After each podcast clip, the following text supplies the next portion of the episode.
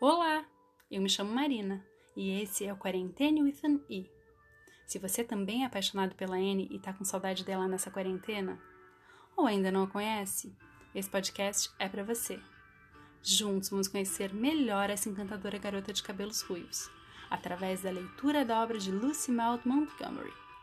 Todas as terças e sextas, eu na minha casa e você aí, nos encontramos aqui para descobrir novas aventuras através da leitura de um novo capítulo do livro. Eu leio para você e você deixa sua imaginação te guiar. Afinal de contas, isso é algo que a Anne nos inspira muito a fazer. Vamos lá?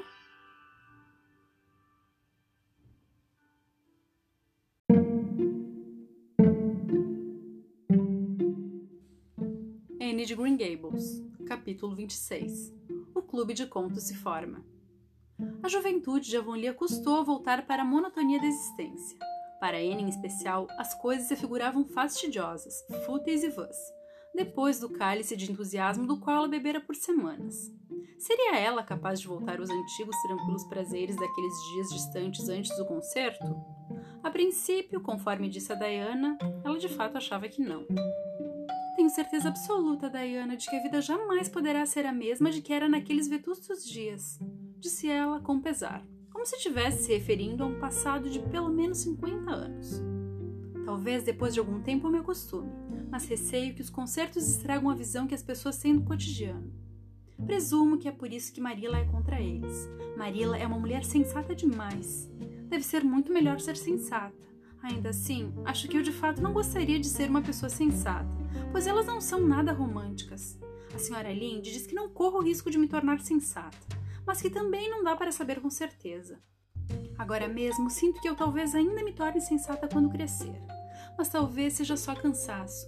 Simplesmente custei muitíssimo a dormir ontem à noite.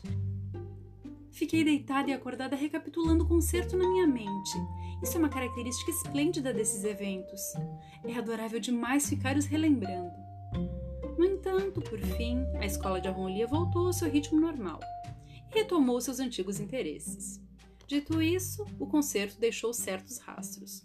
Ruby Gills e Emma White, que haviam discutido sobre uma questão de precedência nos seus assentos do tablado, já não dividiam a mesma carteira, e uma promissora amizade de três anos foi rompida. Josie Pye e Julia Bell ficaram de mal por três meses, porque Josie Pye dissera a Bessie Wright que a mesura que Julia Bell fez quando se levantou para recitar fez com que ela se lembrasse de uma galinha ciscando, e Bessie contou isso a Julia. Ninguém da família Sloan se relacionaria com a família Bell, porque os Bell haviam declarado que os Sloan tiveram uma participação excessiva no programa. E os Sloan replicaram que os Bell não eram capazes nem de fazer direito o pouco que lhes cabia.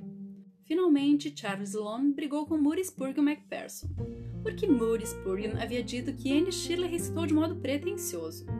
E Moody Spurgeon levaram um murro. Consequentemente, a irmã de Moody Spurgeon, Ella May, ficara de mal com Anne Shirley pelo resto do inverno.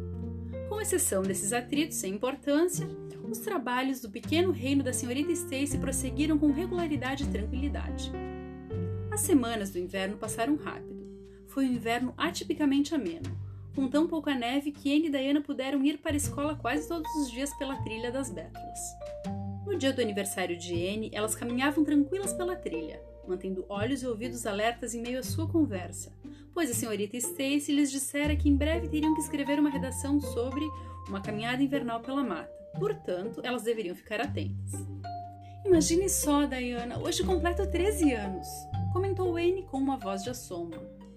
Mal consigo me dar conta de que já sou adolescente. Quando acordei hoje de manhã, parecia-me que tudo deveria estar diferente. Já faz um mês que você completou 13 anos, então presumo que para você isso não pareça novidade, parece para mim.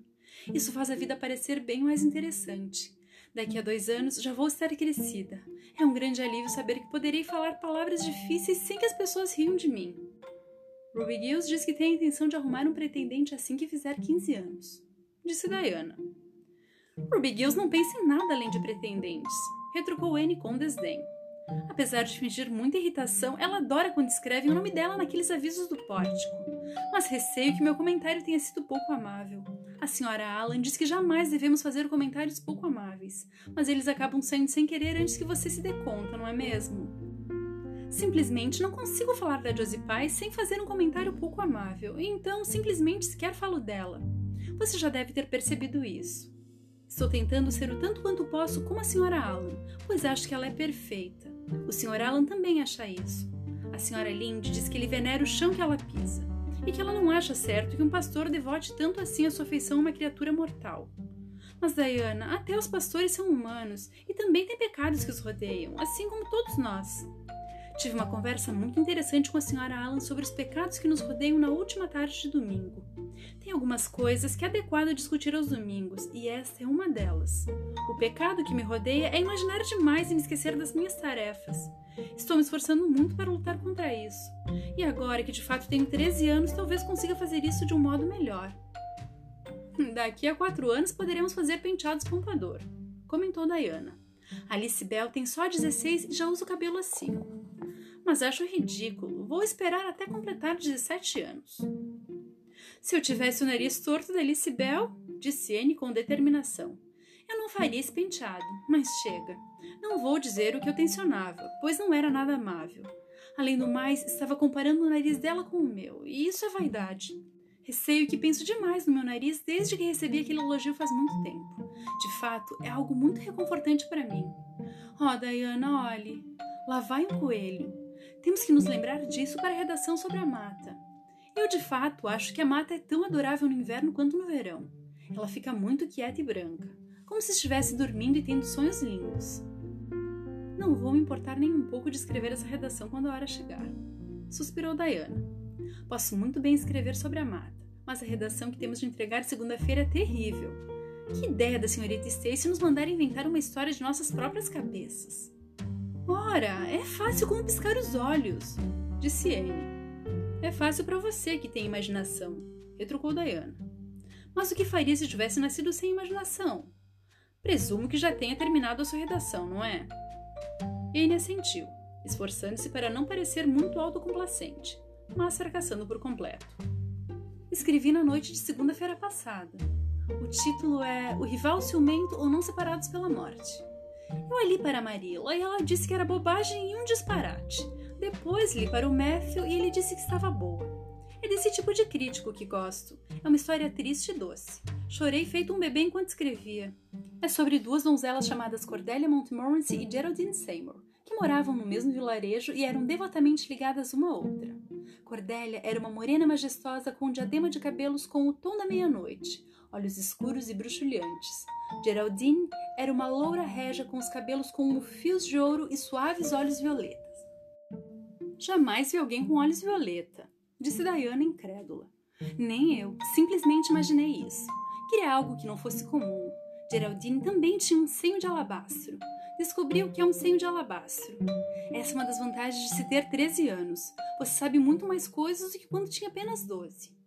Bem, o que aconteceu com a Cordélia e Geraldine? Perguntou Diana, que estava começando a ficar muito interessada no destino das personagens. Elas ficaram mais bonitas e unidas até completarem 16 anos. Então, Beltrán de Vere chegou ao vilarejo natal delas e se apaixonou pela loura Geraldine. Ele salvou a vida dela quando o cavalo dela saiu em disparado fugido com ela em um coche. E ela desmaiou nos braços dele, e ele carregou até a casa por quase 5 quilômetros, porque entende, o coche ficou todo destruído. Custei muito imaginar o pedido de casamento, pois não tenho experiência para me guiar. Perguntei a Ruby Gill se ela sabia alguma coisa sobre como homens fazem pedidos de casamento. Depois pensei que era provável que ela fosse uma autoridade no assunto, pois tem muitas irmãs casadas. Ruby contou-me que estava escondida na dispensa da sala principal quando Malcolm Andrews pediu a sua irmã Susan em casamento. Ela disse que Malcolm contara a Susan que o pai dele lhe dera a fazenda e passara para o nome dele, e depois disse: O que você acha, meu amor, de nos casarmos este outono? E Susan disse: Sim, não, não sei. Deixe-me ver. E assim foi. Eles ficaram noivos rápido assim mas não achei que esse pedido foi lá muito romântico. E então, no fim das contas, tive que imaginar da melhor maneira que pude. Escrevi o pedido de modo muito floreado e poético, e Bertrand ficou de joelhos, apesar de Ruby Gills dizer que já não se faz mais isso hoje em dia. Geraldine aceitou o pedido com uma fala que ocupou uma página inteira. Posso lhe garantir que me esforcei muito para escrever essa fala. Reescrevi-a cinco vezes e considero a minha obra-prima. Bertrand deu a ela um anel de diamantes e um colar de rubis, e disse a ela que eles iriam para a Europa em uma turnê de casamento, pois era extremamente abastado. Mas então, ai deles, sombras começaram a escurecer o seu caminho. Cordélia estava secretamente apaixonada por Bertrand, e quando Geraldine contou a ela sobre o noivado, ela simplesmente ficou furiosa, principalmente quando viu o anel de diamantes e o colar de rubis. Toda a afeição dela por Geraldine se transformou em ódio amargo, e jurou que ela jamais se casaria com Bertrand. Mas fingiu que ainda sentia por Geraldine a mesma amizade de antes. Certa noite, elas estavam em uma ponte que cruzava um rio rápido e turbulento e Cordélia, pensando que estavam a sós, empurrou Geraldine da ponte com uma desvairada risada de escárnio. Ha, ha, ha! Mas Beltrão viu tudo e imediatamente mergulhou na correnteza, exclamando: Eu a salvarei, minha ímpar Geraldine! Mas ai dele, que havia se esquecido de que não sabia nadar, e os dois se afogaram abraçados. Logo depois, os corpos deles foram parar na beira do rio. Foram enterrados na mesma sepultura, e o funeral foi deveras imponente, Diana. É muito mais romântico terminar uma história com um funeral do que com um casamento. Quanto a Cordélia, ela ficou louca de remorso e foi internada em um sanatório. Acho que essa foi uma punição poética para um crime cometido por ela. Que perfeitamente adorável! suspirou Diana, que era da mesma escola de críticos que Matthew. Entendo como você pode inventar coisas tão emocionantes assim da sua própria cabeça, Anne. Queria que a minha imaginação fosse tão boa quanto a sua. Ela seria se você ao menos a cultivasse disse Anne com alegria. Acabei de pensar em um plano, Diana. Nós duas podemos fazer um clube de contos só nosso e escrever histórias para praticar. Ajudarei você até que você consiga escrever sozinha as suas histórias. Você devia cultivar a sua imaginação, sabe? É o que diz a senhorita Stacy. Só que temos que tomar um rumo certo. Contei a ela sobre a mata assombrada, mas ela disse que tomamos o rumo errado com essa história. E foi assim que o Clube dos Contos passou a existir. A princípio, estava limitado a Diane e Anne, mas logo passou a incluir Jane Andrews e Ruby Gills e mais uma ou duas meninas que achavam que suas imaginações deveriam ser cultivadas. Era proibida a entrada de meninos, apesar de Ruby Gills ter opinado que a entrada deles tornaria tudo mais emocionante, e cada membro tinha que escrever uma história por semana. É extremamente interessante, disse Anne para Marilla. Cada menina tem que ler a sua história em voz alta e depois fazemos uma discussão. Vamos guardá-las como se fossem sagradas e depois as leremos para os nossos descendentes. Todas escrevemos usando pseudônimos. O meu é Rosamond Montmorency. Todas as garotas saem muito bem. A Ruby Gills é sentimental demais. Ela inclui muitos galanteios nas histórias dela. E você sabe que galanteios em demasia são piores do que a falta deles. Jenny nunca inclui nenhum, pois diz que se sente ridícula quando tem que ler as histórias em voz alta. As histórias de Jenny são extremamente prudentes. E a Diana inclui assassinatos demais nas dela. Ela diz que a maioria das vezes não sabe o que fazer com os personagens, então os mata para se livrar deles. Eu quase nunca tenho que dizer a ela sobre qual assunto devem escrever, mas isso não é difícil, pois tenho milhões de ideias. Acho que esse negócio de escrever histórias é a maior bobagem de todas até agora. Zombou Marilla. Vocês vão encher suas cabeças de disparates e perder tempo que deveria ser gasto estudando as lições da escola.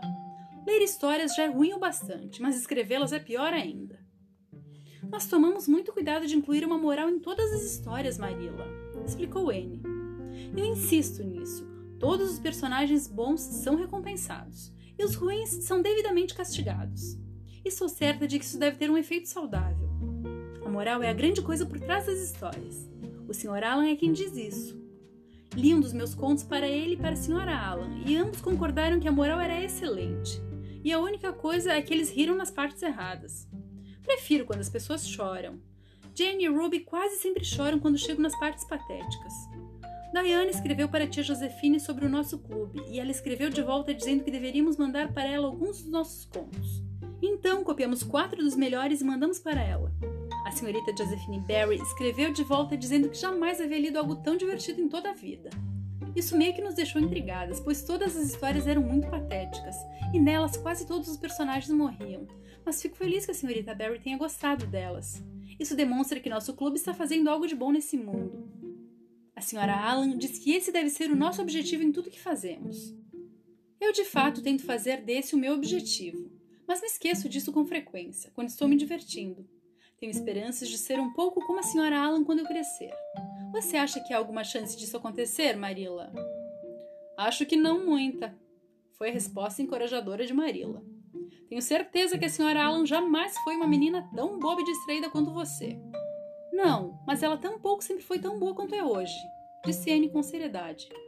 Foi ela mesma que me disse isso. Quero dizer, ela disse que era terrivelmente levada quando criança e que estava sempre se metendo em encrencas. Fiquei muito animada quando vi isso. Será muita maldade minha, Marilla, ficar animada quando ouço que outras pessoas foram levadas e mal comportadas? A senhora Linde diz que sim. A senhora Linde diz que sempre fica chocada quando fica sabendo que alguém foi mal criado, mesmo que seja uma malcriação pequena. A senhora Linde diz que uma vez ouviu um pastor confessar que, quando era menino, roubou uma tortinha de morango da dispensa da sua tia, e ela jamais tornou a ter respeito por aquele pastor. Já eu não teria me sentido assim. Eu teria pensado que era muito nobre dele confessar, e pensaria também em como aquilo era uma coisa animadora para menininhos que hoje fazem malcriações e depois se arrependem, saberem que talvez se tornem pastores quando crescerem apesar disso. É assim que eu me sentiria, Marila. O modo como me sinto agora, Anne, falou Marila, é que já passou da hora de você ter terminado de lavar essa louça. Você levou meia hora a mais do que deveria, com toda essa tagarelice. Aprenda a fazer as tarefas primeiro e falar depois.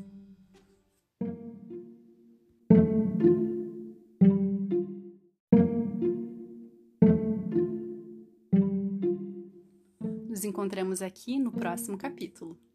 Até lá!